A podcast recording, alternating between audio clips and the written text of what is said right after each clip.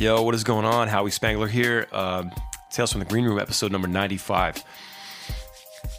Today we're going to talk about uh, a song called Doing Work from the Force of Habit EP. I just released it a couple weeks ago. Um, and uh, this is the track by track series. So if you, did, if you missed the first one uh, about the song All I Ever Wanted, that's episode 94. So go check it out. Um, first, hope everybody's wonderful getting closer and closer to Christmas. Is anybody ready for Christmas? Because I am not ready for Christmas. Like, these kids will not tell me what they want. Like, I, I don't understand. Like, and then you give Halo, my daughter, like, gave her like the the catalog, and she just circles everything, you know. So it's like not helpful. And my son just wants V Bucks on Fortnite. It's like, dude, come on, man. And then he wants that, and he wants an iPhone 11. So yeah, so that's not fucking happening, bro. Sorry. That's how I talk to my kids. Listen, bro, that's not fucking happening. And he's like, all right, dad, chill. Jesus. Jeez, take it down and dial it back, Pacino, huh? So um, I don't talk to my kids like that. Um, yeah, so uh, stoked to talk about this uh, this EP today, man. Um, if anybody uh, is coming to the Secret Show tonight, come say what's up. It's me and Brandon from Bumpin' Uglies. We're gonna do uh, some sets, acoustic, at uh, Secrets, and uh, it's for the their customer appreciate appre- appreciation appreciation, um, as well as the uh, Ocean ninety eight radio listener appreciation. Appre- Why do I keep saying appreciation? I appreciate you. I appreciate you. Uh, so that's weird. I can't talk anymore. Um, putting a tour together. Me, Chris from Less Than Jake, uh, Jason from Authority Zero, Gabriel from Fayuca, and the Meager Kings from Ohio. I'm not putting it together, but I'm helping with stuff. Uh, so that's happening next month. We're going to be on the West Coast, Arizona, California, New Mexico as well, I think. Uh, Colorado. I'm not going to be in Colorado. Maybe even New Mexico. I'm not sure. Uh, I'll have dates posted uh, very soon, but it's happening at the end of next month um, when uh, when Ballyhoo gets back from this uh, Virgin Islands trip in January. Um, so be on the lookout for that. It's going to be a fun show. It's all acoustic. We're cruising around. Can't wait to get back to that. I'll have more merch on sale as well. So um, fear not. Fear not. Uh, so look out for that. And what else is going on? What else is happening here? I'm fumbling through paperwork. Dude, I've been I have been crushing it with this uh this shipping stuff. Like I got a little printer. I use Rollo, the Rollo printer. If anybody's like looking to ship from home, grab a Rollo printer. They don't pay me for this. They don't even know who I am. I just have this and I appreciate it so much. I had a Dymo and it was weird. So like I got this Rollo, man. It is nice. It is. It's like a little compact little thing. Sits on the desk. You've probably seen it in my videos, uh, Instagram, YouTube. But um, I've I've printed almost 80 labels, and this thing is just hasn't batted an eye. Super easy and fun. Very fulfilling when it comes out and I slap it on the envelope there. Got a scale, so I know how much everything weighs. I get the proper postage with stamps.com, who does not pay me, but probably should. Uh, I got like uh, six or seven shirts left. XLs. If anybody wants an XL, you can go to howiespangler.com slash merch. And I've got about 13 CDs. Make that 12. I just saw an order come in just now while we're speaking. Um, about 12 CDs left now. I'm signing all of them. It's the first 100. And uh, I've been super surprised and happy with how fast they're going out. Thank you very much. They look great too, man. They're, they're like really crisp and the art looks good on them and got a barcode on there. Um, yeah, so if you want to grab that, I got stickers as well. Um, so yeah, hit me up. Let's uh, let's hang out. Uh, speaking of let's hang out, I'm gonna try to do that next week. Um, get back to that because I missed it this week. So I'm gonna try to get back down the, back to that on the YouTube channel. Send me song requests. Let me know what you want to hear. Go to my YouTube channel, subscribe, Howie Spangler. Hit that bell so you know when I go live. And uh, it'll probably be sometime, I usually do it on Wednesdays at like 8 p.m. Everybody gets off work. We got West Coasters, you know. Okay, uh, Ballyhoo shows at the end of the month as well. BallyhooRocks.com for for uh, ticket information. I'm gonna go out with Badfish, do some shows right after Christmas, and a little bit after uh, New Year's Eve as well. Uh, New Year's, so like the first week of January. So look for that. Okay, let's get to this damn podcast. Okay, enough bullshit, enough talk. Okay, I talk way too much as it is. You guys want to? You guys came here for information. You want to know why the hell why I had the audacity to put this album out. And I'm going to explain myself to you because you deserve it. You deserve answers. Okay?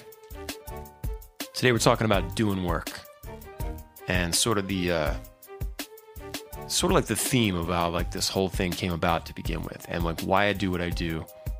Honestly, it's because of love. I do it for love and it's made a lot of great things happen in my life. Dude, I just realized something. Oh my God. Bombshell shocker right now. Dude, I spelled friends wrong. Oh my goodness. Okay, friends is F R I E N D S, right? Oh my Dude, no fucking way. I just I spelled friends wrong. I cannot unsee this. I am like Fuck me. Oh my god. Okay. Okay. Guys. So the first 100 CDs has the word friends spelled wrong. Track 4 you're going to see it for yourself when you get it.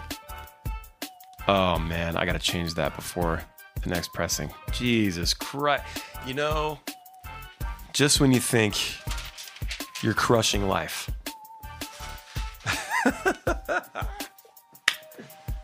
Son of a bitch. Ah. Oh, I look like an idiot now. I look like an idiot. Look, they're gonna you're gonna get this CD. Everybody's gonna get this CD in the mail. I just sent off like 85 CDs in the, in the last two days. People are gonna get this and they're gonna be like, "This guy can't fucking. He's a fucking idiot. This guy can't spell." Like, oh man, awesome. Okay, well then. So that's so that's something that's new. I can't unsee that now. That like upsets me. I got this weird uh I haven't been diagnosed with OCD, but I, I gotta have something like that. Okay. I'm gonna move on. And this is definitely gonna come up again when I talk about that song two episodes from now. ah, Christ. All right, let's get to the podcast. Let's go. Let's go. Roll the tape. Roll the music. Let's go. So today I'm going to talk about uh, a song called "Doing Work." Um, this was from the uh, from the new album that I just put out a couple weeks ago. Um, it's called "The Force of Habit," and "Doing Work" is kind of like the uh, it's sort of the the theme around I guess the whole reason this album came together, um, and it's uh, basically I wanted to tell a story about uh, the band and um, sort of like I wanted to pick like an era that was uh, there was a lot of weird things happening, a lot of ups, some weird downs, and um, so I kind of went from the from the time we started touring until like the mid 2010s, like around the Daydreams era, and a little bit after that, because it that's really when things started to really pop off. Is when we started touring, um, and I can't stress enough for for a band. Like bands ask me all the time, like, so how did you guys get to where you are? Like, how did you, you know, what did you do? And like the first thing I say is like, get out of town. You know, um, it's great. You you definitely want to like build up your markets. You want to um, you want to play it play at home and, and build it up as much as possible. But you also want it to be an event. You don't want it to be something that gets oversaturated and weird. So um, you know, then you start to lose the it starts to lose its mystique and like the value um, of of what you're doing. So, um, I I tell people to tour as much as possible, and um, that doesn't mean you have to go all over the country right away. Like you start kind of like you know we're from Maryland, so we started in Maryland and um, played wherever we could here, and then you know we're where we are. We're lucky because um, we're like right between Philly, New York, uh, Virginia, DC. Um, you know, we have a lot of places we can go within a short amount of time, and that's that's really nice. That's one of the good things about being on the East Coast for sure. Once you get west, it's like everything's really far away, it's spread out. Um, but so we started playing Philly, and that's like an hour from home. You know, we started playing Northern Virginia, that's an hour. Um, Baltimore's a half hour away. You know, so um, and and the best thing to do is to to do gig swaps. You know, like you find other bands that are similar to your style, and um, make friends and and start playing shows in each other's towns. Like they give you a show, you give them a show. You know, and that worked out really well for us back in the beginning. So once I realized that it was just time, like, you know, we'd been a band already uh, 11 years when we started touring. Um, we did like kind of a like a practice run in 2005 uh, with a band called Rude Buddha and another band called Can't Hang.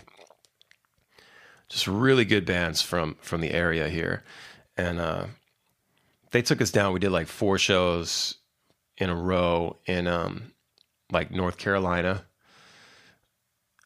It kind of bounced around the state a little bit, and that was like our first taste of getting away from home and like being being like five to like seven hours away from home for the first time was like really exciting and uh, and trippy and awesome, you know. I felt like we were like really doing it, and we borrowed um, our bass player at the time. We borrowed his dad's van to go do it. So that was kind of like our first little little test run, and then we uh, we just sort of like we knew what we had to do from that point. And that was like the summer of 05, I think, and um, did like Outer Banks and some other spots, and so in 2006 I was well, we'd already so I started I started getting with the Rude Buddha guys and this band called 33 West. And we um one guy from each band kind of took over booking duties for uh, certain shows, certain markets. And we ended up con- constructing a a 6 week tour around the country and we went you know up to up to Boston out to Ohio and Chicago and Michigan, um, down to Florida, the Carolinas, all the way out to Texas. And that was huge. And so many bad things happened, you know, on that tour. We didn't get paid uh, several nights, you know, and when we did get paid, it was really, really bad. Like, um, I remember one time we played in uh, in Rhode Island. We played there, and we had like three shows in a row. Um, well, oh, this is actually separate from that. Um, the Rhode Island thing, we got, yeah, the, the three bands got 15 bucks. So five bucks a band. That's how much we got paid. And, um, and then, uh, we went out to Chicago and like, we did like, not Chicago, it was like Illinois, uh, out, out outskirts of Chicago, and so we did one in Illinois, like Mokena, I think, and then we shot over to Detroit and then back to Illinois. And it was like roughly the same spot we were in. So like we made this like eight hour trip. It was it was just like dumb, but we were excited. We didn't get paid for any of those shows. All three all three shows in a row. I remember Detroit specifically. We played um, the old Miami, I think it was called, and uh, we'd sat out all day, um, just like freezing and had the vans kind of pulled next to each other with a tarp between the middle of them and we were cooking like a big can of beans on, on a grill. Um, so that was that was uh, that was interesting for sure. Um, it was like i can't imagine going back to that today you know? Um, it's kind of starting out that now i'm almost 40 years old but uh, it was definitely an exciting time and um, you know, we lost so much money. The van caught on fire on that tour. Um, it was just a mess. so I can't stress enough to like to get out of town and really like really put yourself out there. You have to you have to take risks, you know, to to make leaps forward. And some, sometimes it doesn't feel like a leap. Sometimes it feels like baby steps, you know, and it is a lot of time. Um, but if I feel like if you want big, grand things to happen, you need to make big, grand moves, you know, bold moves. And um, so, and, and I definitely try to be informed to make informed decisions. Uh, Knee jerk reactions aren't exactly the best thing. Um, and you know you at the same time go with your gut. Maybe your first feeling is the right thing but there's i think there's a fine line there between that and a knee-jerk reaction of just like okay like whatever. Um, so try to make informed decisions about what you're doing when you're when you're setting up tours and um, you know try to make sure you got a tour manager that's like advancing and talking to all these promoters and making sure that you're you're everything's running smooth and you're going to be there when you're supposed to be there and they're going to have the crew and you're getting paid what you're supposed to get paid and uh, you know, they're taking care of you, a case case of water, a case of beer, maybe some food, you know. If not, try to get buyout, stuff like that. I can do a whole podcast about touring in itself, but um so I digress. Uh so yeah, we started touring in 06 and things really started moving. Like I could feel like we were on our we just released our second record, Do It for the Money and that one sort of put us on the map. Like Cali Girls on there, Cerveza, The Quest. There's, there's some there's some like some bangers on there that uh, we had to play every night because word was getting around. Um, and then uh, we released in 2008 we released Cheers, and it was just another step in the right direction. It was like uh, it was people, I mean, people started, were singing the songs. We were getting people coming to the shows. Um, we were selling some tickets, you know. Things were really moving along. And then, you know, we started seeing these other bands. The more we got out there, we started seeing these other bands that uh, were doing like the same kind of sound, like this reggae rock sound. Um, and to me, it was all based off off of Sublime, you know. Um, and so it was like ten years after Sublime, this is what you have, and there was this whole movement happening and it was very small. And um, I remember in 2011, we were on our way to the tour with Pepper, the first tour with Pepper, and uh, we routed out there and we had a few shows on the way out to make a little money. And uh, we stopped in St. Louis, and we had been in St. Louis like, I don't know, a year before that, a year and a half before that, a couple times, I think. And we were like, eh, let's not go to St. Louis anymore. Like, nobody cares, you know? Nobody was showing up. And then we happened to stop in to play, and there were like two reggae rock bands opening for us. And I was like blown away because there was nothing before that. You know, no one had heard about any of this music. And suddenly the place is packed and there's two reggae rock bands playing. And um, it was it was uh it was a nice surprise. Um, which is another thing that I can go into about, you know, if you're a local band and you want to make some noise, you know, you need to really like gr- help grow your scene. So when those bigger artists come through and you jump on the show, like you've grown that that scene for them in a way, you know, for yourselves, but um, it makes the band that the headliner band come through on that's on tour. It makes them think like, oh man, we got to come back here, you know. Um, so uh, I would definitely say like work hard, put on good shows, bring in cool bands, and really grow your scene. Again, that can be a whole nother whole, whole different podcast. But um, did I say a whole nother? I said a whole nother, didn't I? Um, so yeah, we're we're we're touring. Like things are going great. Like people are showing up. We're you know we're bringing in like 150, 200 people to these shows, and uh, and then we uh, we had signed. So okay, going back to the song before I get too far off of this, the song called "Doing Work." The song is called "Doing Work." Um, so uh, I mentioned in there, if you listen to the lyrics, I mentioned um, we uh,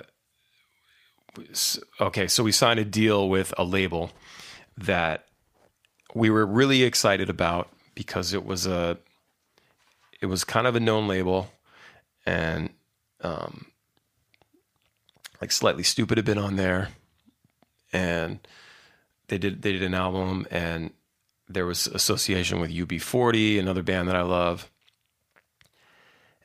And there was a in one of our old pictures one of our first like band photos that like my mom took or somebody in our living room uh, it was like for our like one of our first shows before we went to the show like we got a picture of the three of us.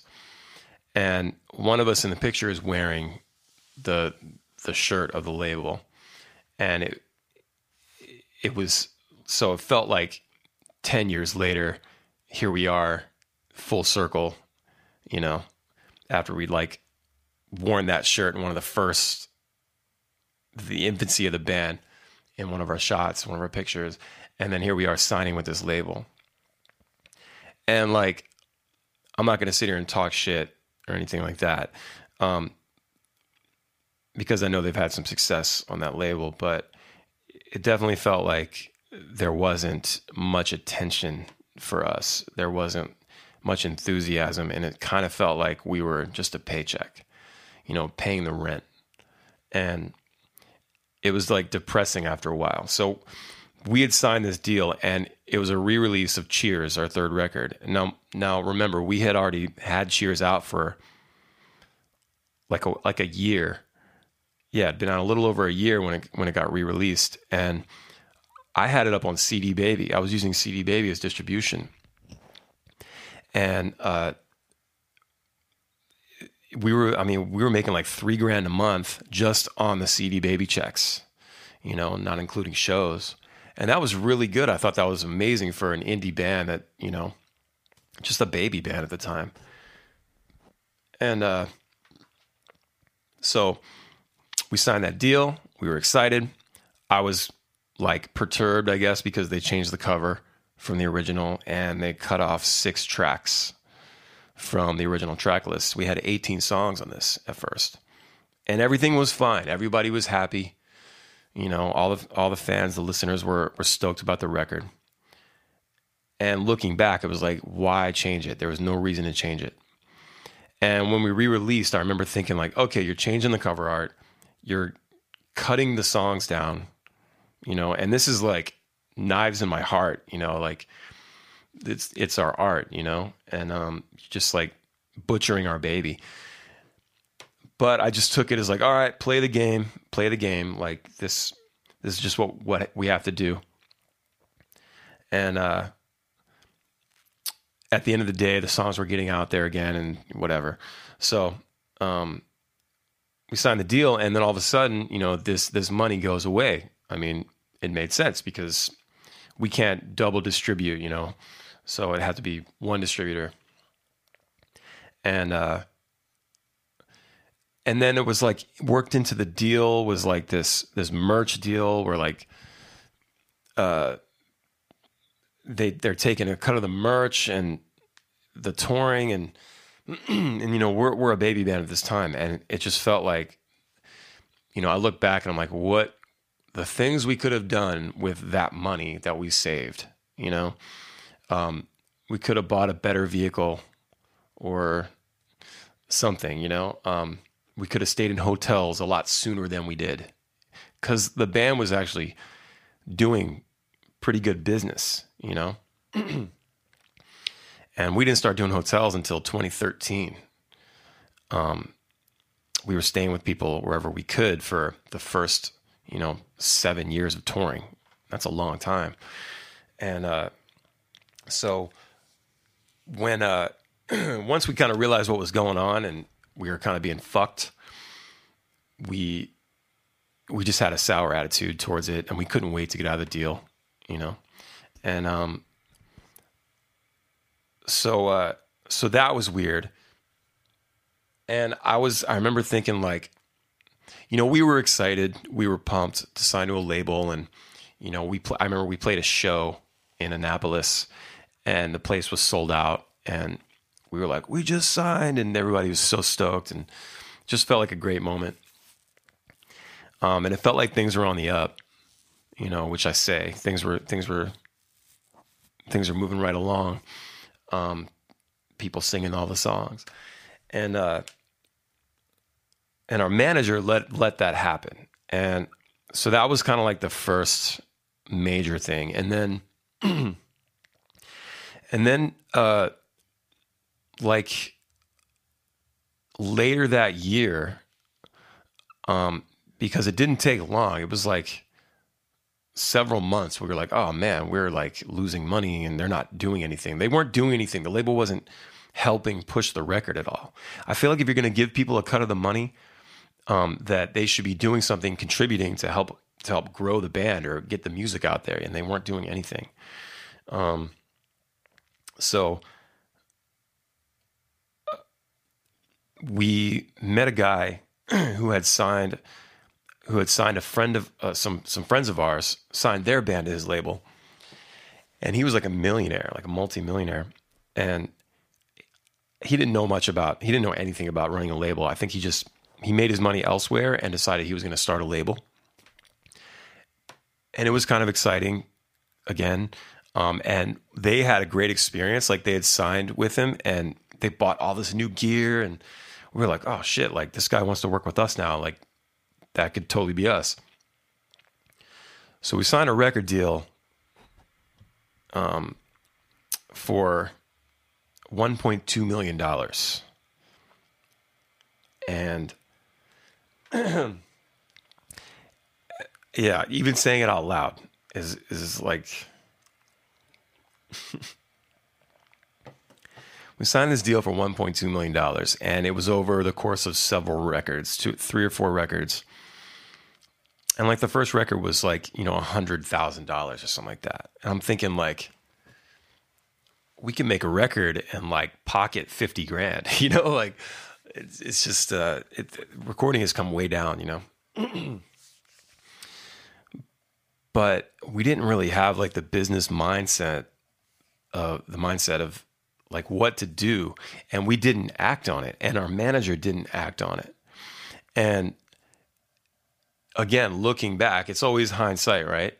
Looking back, you're just like, what the fuck happened? Like we could, we, you know, we, we could have used that money and really worked that deal.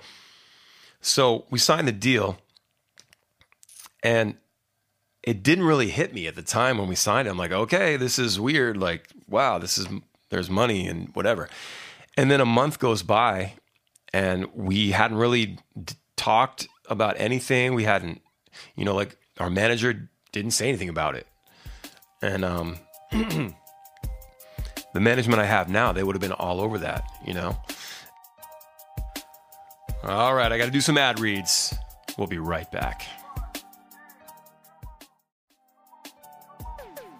You still there? Oh, you okay? All right, we're good, right? Are we cool? Okay, back to my story. So a month goes by and it's actually my birthday. And we're playing this college at Duke University, 2009. And it's us and Cage the Elephant, who at the time didn't realize who it was. They had a tour bus and they were parked next to our van. They played they played the same show, and uh, so we were opening for them. And they had just had that song that first single out, and uh, No Rest for the Wicked. But I had no idea who it was, you know. And we're just talking to the guitar player, this guy, I think his name's Brad, just talking to him for a bit, just, you know, just shooting the shit. And uh, so earlier that day, we get an email. We had driven overnight to get to this this gig, and no one fucking cared that we played. By the way, we played, and it was like we were at one side of the quad, and everybody else is at the other end drinking because they. We were like, why didn't they put the beer tents right in front of the stage? Instead, instead they're like a football field away, and like no one is hanging out by the stage. I think I remember like three people, and thank you to those three people that were watching. Um, I have a recording of it. Somebody recorded the, the set too. I had that somewhere. Um, so like, yeah, earlier that day, we had driven overnight for this thing. It was my birthday. You know, we were tired. It was, you know, we're like touring our asses off. And, uh, we get an email from the label that we just signed with a month earlier. And they're like, uh, yeah, the label's folding in 45 days. So yeah, sorry. And we're just like, ah, cool cool. Our luck, right? Um, so not long after that, we fired our manager. Needless to say, it was just like, man, where were you? What what were you doing? Why were we not paying attention? How come you were not on top of this?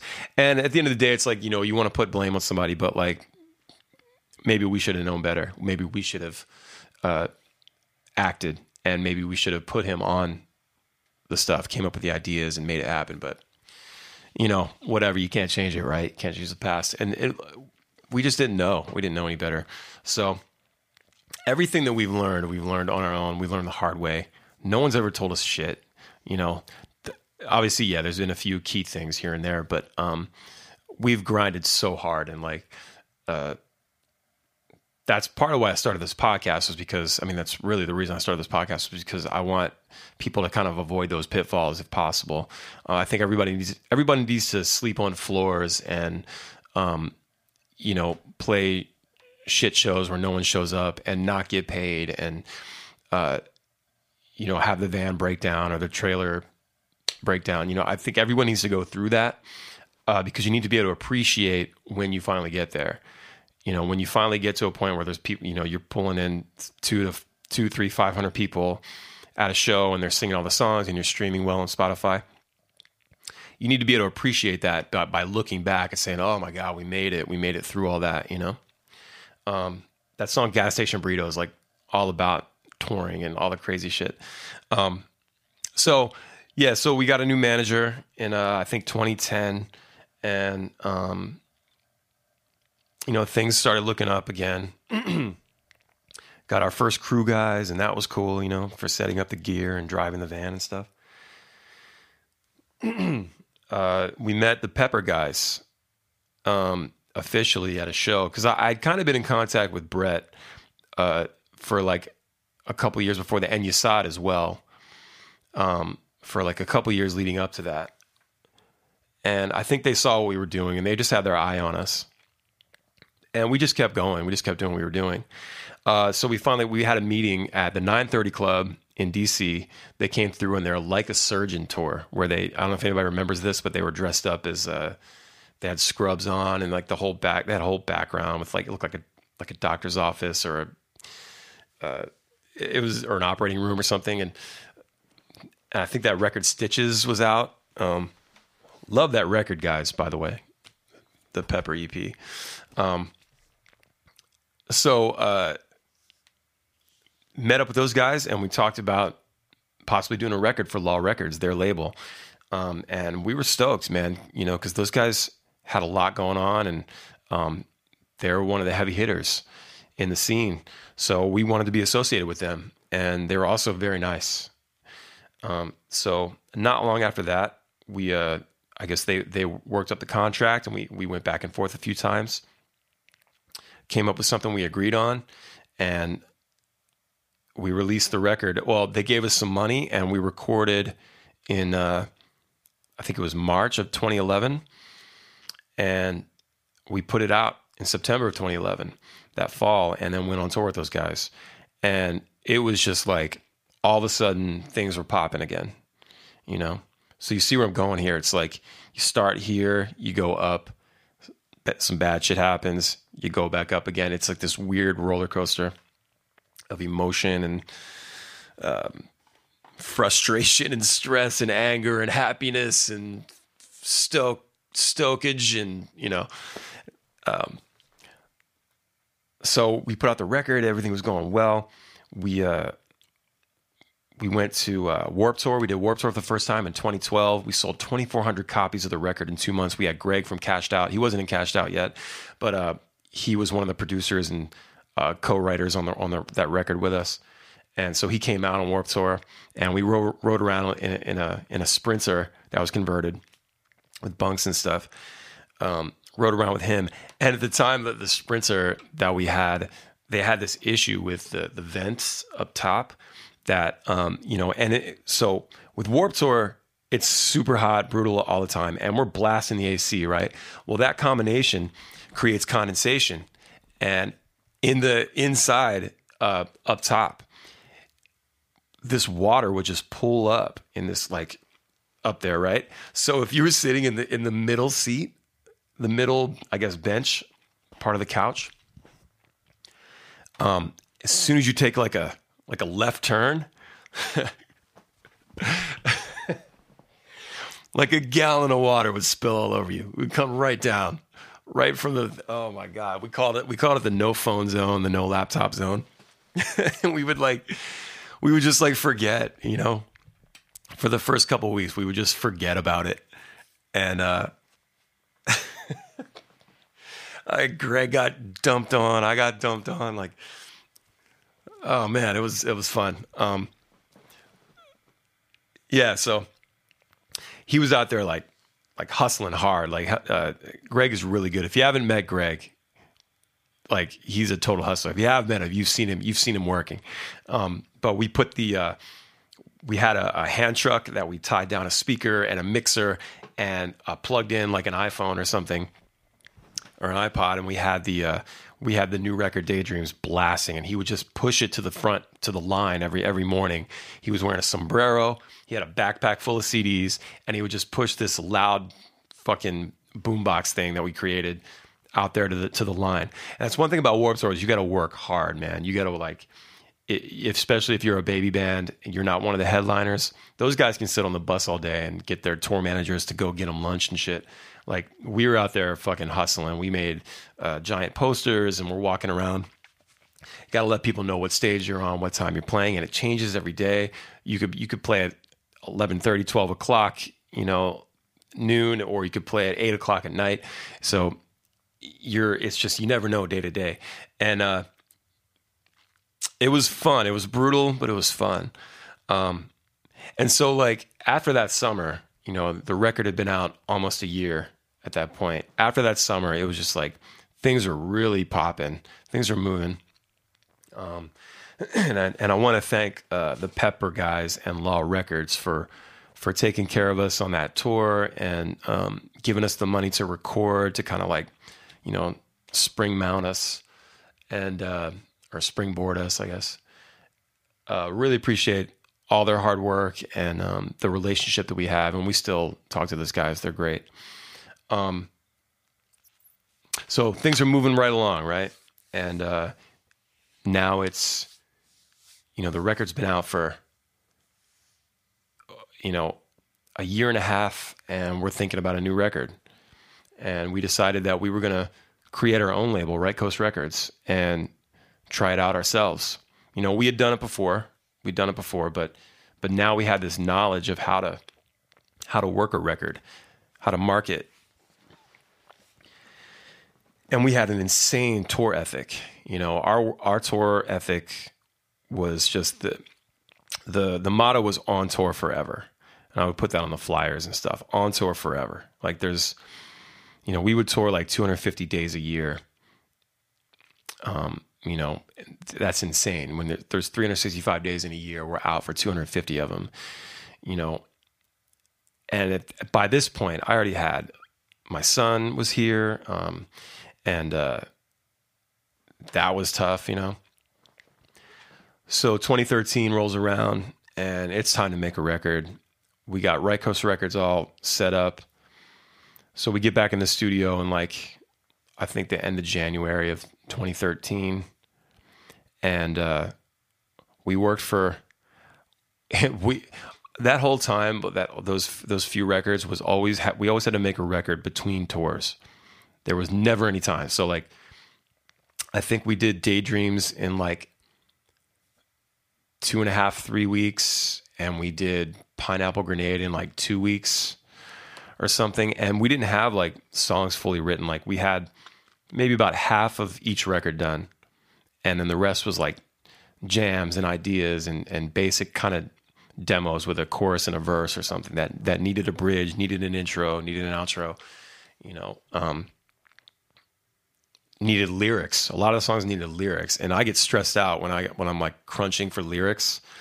Um, so, uh, we got in there, we made it happen, and we put the record out in June 2013. Now, uh, I do need to go back because in during 2012, um, we had the management we were working with had a radio guy and Brett Greenberg, and he crushed it for us. He went in there and he got us added to like six stations, like six major stations, plus Sirius XM. They were playing us on Faction. They were playing a song called Last Night. Um, and they were playing the shit out of it too. Oh my God, those checks were awesome, you know? Uh, the royalty checks on Sirius are serious. um, so he had us playing on the radio. You know, we were doing these radio festivals. You know, we were we were like getting we had ads, but then we were also getting spins, like unofficial like spins all around the country on major stations at random parts of the day. And then uh, even even our local radio station here, at HFS, when they came back, they were playing last night. And all of a sudden, it was just like the shows were exploding, man. We were selling out shows. We were selling a lot of tickets. We were moving CDs. Um, this is like when Spotify and that shit wasn't very popular yet, you know. So we were moving CDs. We were, sell- we were selling iTunes downloads. Um, it was a very exciting time. We did this tour uh, with. Uh, I think we went out with Tribal Seeds in the like the fall of 2012, and that went okay. It was it was like it just wasn't the right audience for us. I think. Um, but then, uh, yeah, so 2013, we make Pineapple Grenade. We put it out. We go out with uh, Authority Zero and Versus the World. We're crushing it, you know. Um, and then suddenly there was this twist, which I mentioned in the song, doing work, because that's what we're talking about, doing work. Um, I mentioned uh, how suddenly one of the lines is uh, suddenly uh, suddenly it wasn't cool to play guitar in a rock song, and um, I love that line. And what I mean is, it's like all of a sudden there were these uh, these bands like the Lumineers and um, I think uh, like uh, like Fitz and the Tantrums was on the radio at that time when we were when we were working our singles. Um, oh God, what else? M83, I think they're called. Um, there's there's there's like alternative music turned into like dance music suddenly, um, or it's like it was either either like dance pop or like uh, folky stomp rock, right, with acoustic guitars, and we were like, I've always seen this as a rock band that plays reggae, a, reggae rock band, and um, so like we just weren't getting the love anymore. And there were certain stations that we'd built relationships with that were still spinning us. They were, you know, I'm very appreciative, like Danny Spanks at, at, at KRAB Radio in, in uh, Bakersfield, um, Wendy Rollins when, when she was in Philly, uh, Mike Jones at DC 101, like these, these people like, you know, Nancy over there at, uh, at the, uh, the Arizona station, the Phoenix station. I can't remember, uh, KU, KUKQ, I think. Um, we had built these nice relationships and and thank you guys very much. Um but like they just didn't care to play play the band anymore. And so that started getting old.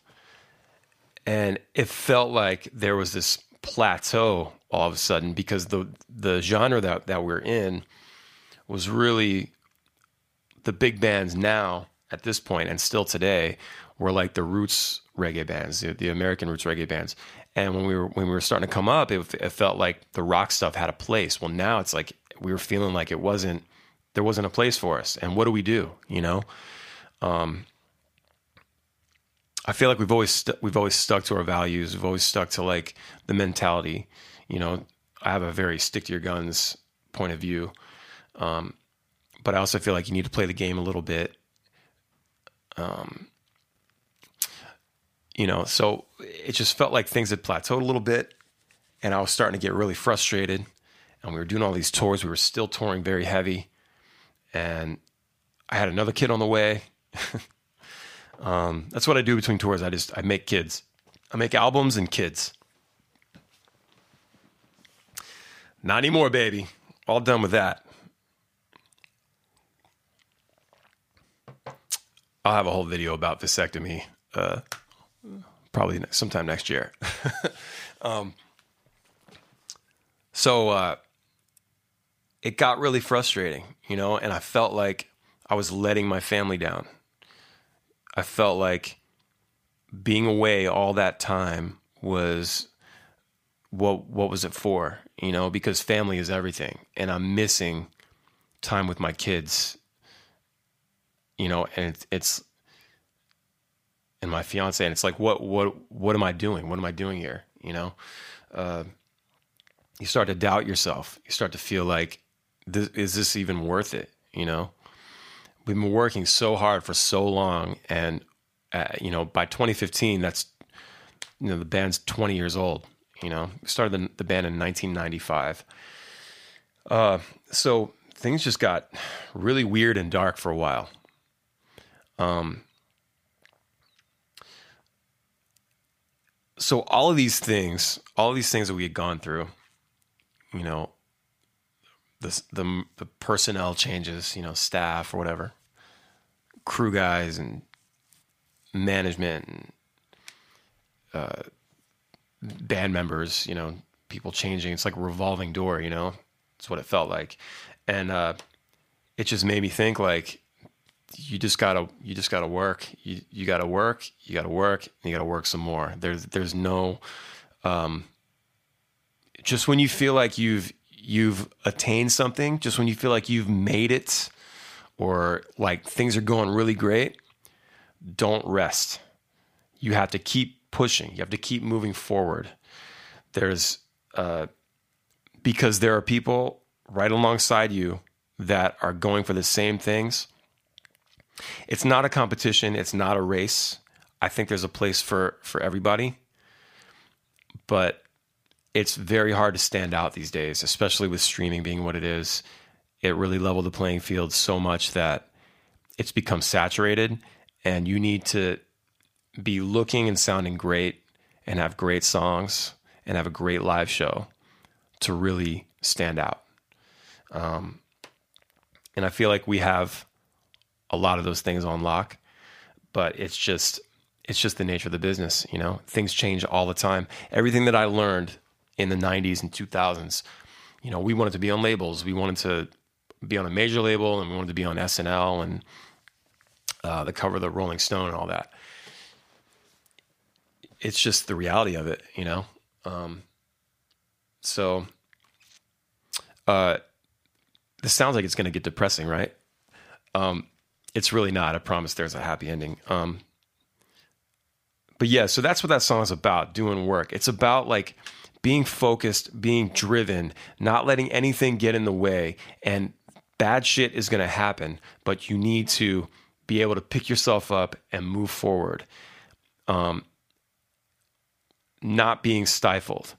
Uh, things are overwhelming, things are daunting you have to develop thick skin if you want to be in this business. If you want to pursue the path of an artist, um, by design, it is it is not made for this world is not made for you, and you have to you have to carve your own spot. You have to carve your own place.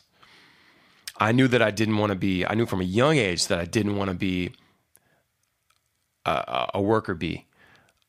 I want to be my own boss. I don't want to answer to anyone. I want to create my own thing and I want to I want to go hard. And coming up all these years later, this band's I've been, I've been doing this 25 years as of next year, 2020. And uh been through it all, man. And the only thing that stays stands true today is work. Your work ethic has to be off the charts. Um, and as long as you are, it's called work, but as long as you love it, it doesn't feel like work. It's not work. It ain't work if you love it.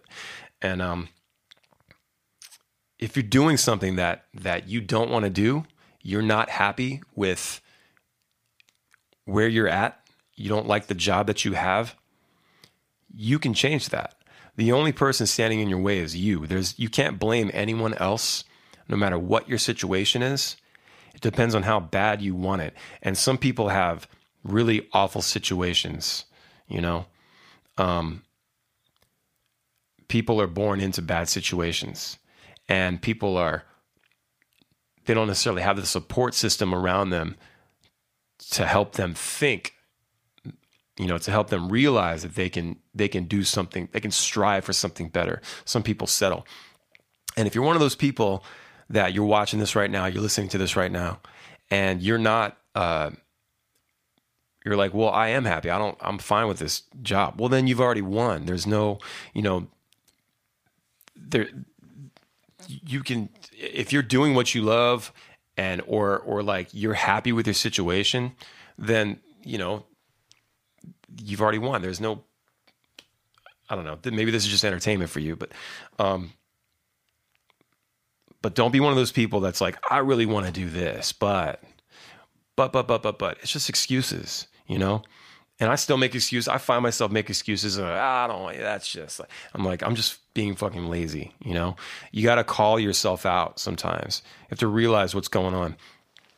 What are you doing with your time? What are you doing with your time when you're when you're not at work? Because look, you know, if it's something that eh, you can you can do this from any age. You can do this from any point in your life. You know, we're if you're in your 30s or 40s, I mean, we still got like 40 to 50 years to go. You know what I mean? So like when I look back, when I'm on my deathbed, hopefully I get the the uh, the pleasure or the opportunity to be on a deathbed where I can say goodbyes and look back on my life and not be taken out suddenly um, in a tragic accident or something. Um, when I look back 50 years from now, I want to be like, fuck, I did that shit. I tried. And even if you don't attain what you're going for, it's not necessarily a failure. You tried, you know, you went for it, you went hard. And that would be the biggest tragedy for me is like having not tried at all. So, um, you know, if if you're working and you have a family and you're in a situation where you're just like, oh my God, I can't, if I make some kind of crazy change, you know, it's going to really disrupt things. You have to be a disruptor. You know, it depends on how much you want it. You can make it that you can make all this stuff happen. It's just you need to you need to use your time. Go to work, make your money, get your kids on the bus, get your, you know, get lunch and dinner, do those things. Your kids have activities, they got to go to Little League and things like that. That's life. That's life happening.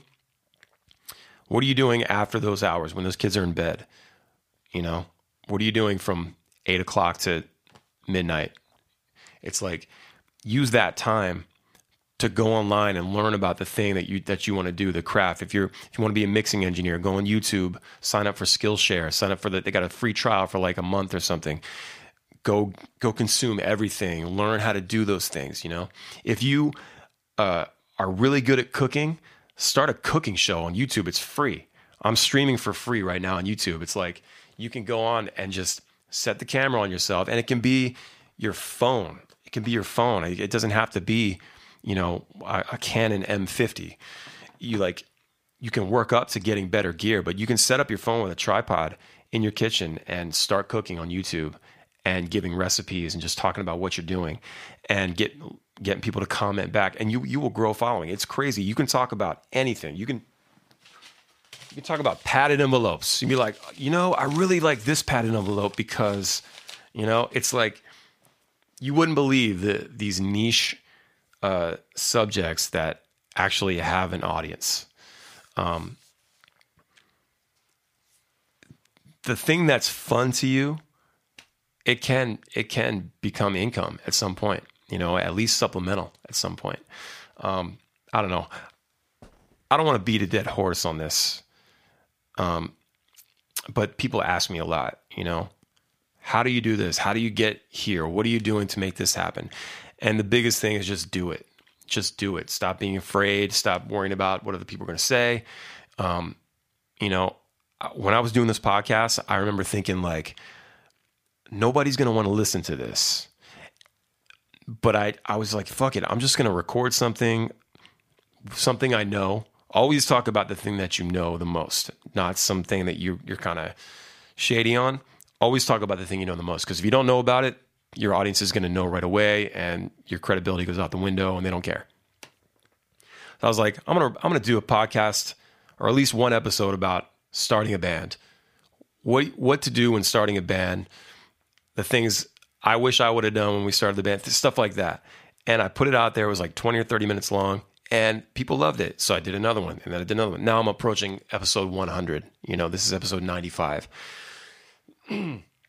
and I get people commenting at the at the at the merch table most nights, like, "Dude, I love your podcast," or they're wearing the the Tales from the Green Room T-shirt, or you know, they're asking for stickers, and um, people are getting value from it. It's amazing. The YouTube channel, for exa- for example.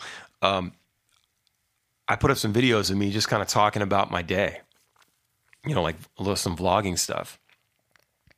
And I remember thinking like, oh man, I don't really think I look good on camera. And I don't know, I don't think I'm a very, very good speaker. You know, I got a zit, you know, that kind of stuff. Like nobody's going to care. I don't know. I just, I, I recorded myself and I put it up. I uploaded to YouTube and it was fine, you know? um, I did an acoustic song and people started loving that. I was doing them every day for a while. You know, it's it's crazy. My subscribers went way up. It's people will find value if you make a connection. You know, if you talk about, if you just get out there and you just talk every time you're on, people get to know you a little bit more. You know, you build this trust. It's organic. You know, and uh, I don't know. So I'm starting to get away from the point, but um, yeah. So doing work is pretty much that's what this whole record is centered around. It was just this this right here is the product of my work ethic and the product of my love for the craft and the excitement, my love for the the adrenaline rush that I get when I upload a song and it goes worldwide, it's global. The feeling of like, you know, sitting here with this printer and this scale and these padded envelopes and these labels and sending out t-shirts and CDs to people um, you know that have fallen in love with the music and and or just flat out just want to support me. Like that is huge you know? And none of that would have happened. None of this would be here right now if it wasn't for you and everyone else that that listens to to my music and watches my videos and listens to my podcasts and comes to the Ballyhoo shows, you know. Um, we worked really hard over the years to to get this stuff out and to sort of make a name for ourselves. And um, I'm so glad that I that I stuck to my guns like I did and didn't get some some job that I hated and you know paid for school that I didn't enjoy uh, and and you know came out with that debt. You know, it's it's a uh, I'm I'm happy I'm happy where I'm at. I'm happy where I'm going, and um, you know, you guys are all part of that. You guys made this shit happen for us. So, um, yeah. So that's that's doing work. Um, the other funny tidbit is I, I wrote doing work like the day before I had to I finished writing it the night that I uploaded this. I started it, it took me like two days to write it. I finished writing the song. recorded it. I I was writing while I was recording it. I didn't have any lyrics. I was just saying, singing lyrics and getting it right, and then mixed it, mastered it, and I I uploaded it as soon as I had the master. And I was working on the art like that past week, so that's what the art is. Um, completely self-produced.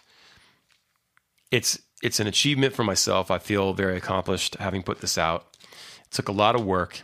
My family was very uh, supportive the whole time and understanding because I wasn't around very much for for a few weeks working on this stuff, and I I thank them very much very very much. I thank them very much.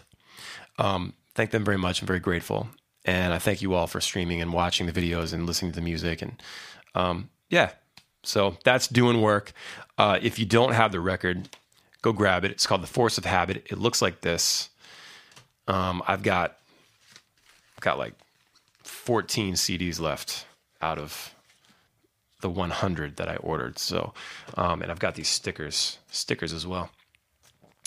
Um, you can go to my website, howiespangler.com. You can grab it there, or just go stream it at Spotify and Apple Music. Please just share the link. Just you know, let everybody know that, that it's out there.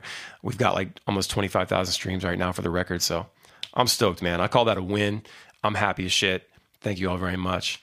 Um, word. All right. Uh, the next one, the next podcast, we're going to talk about a song called Smash. So that'll be episode 96. That'll be out next week. Um, I, did you guys enjoy this uh, this video podcast? Let me know. Um, leave leave comments. If you would if you wouldn't mind like leave a like on the video and make sure you subscribe if you will to my channel. And uh, leave some comments on the video. Let me know what you thought. Like do you like this angle? Do i need to change this tree around a little bit? Do you like this picture of my dad and me and my brothers?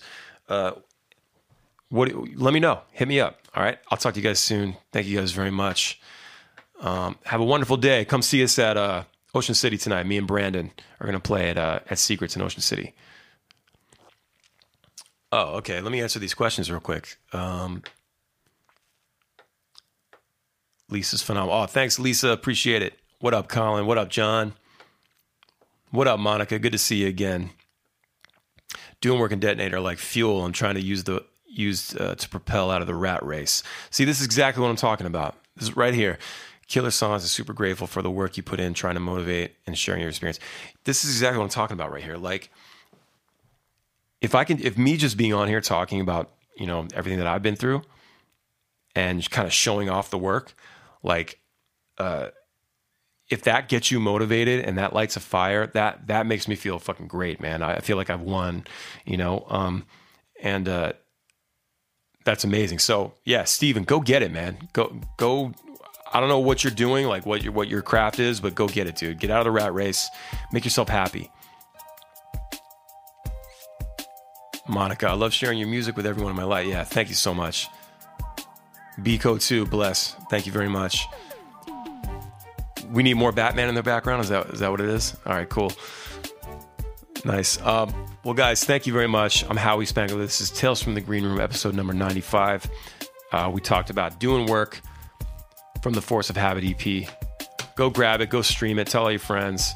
I'll see you in Ocean City tonight and uh, catch the podcast next week make sure you subscribe over there as well. Thank you.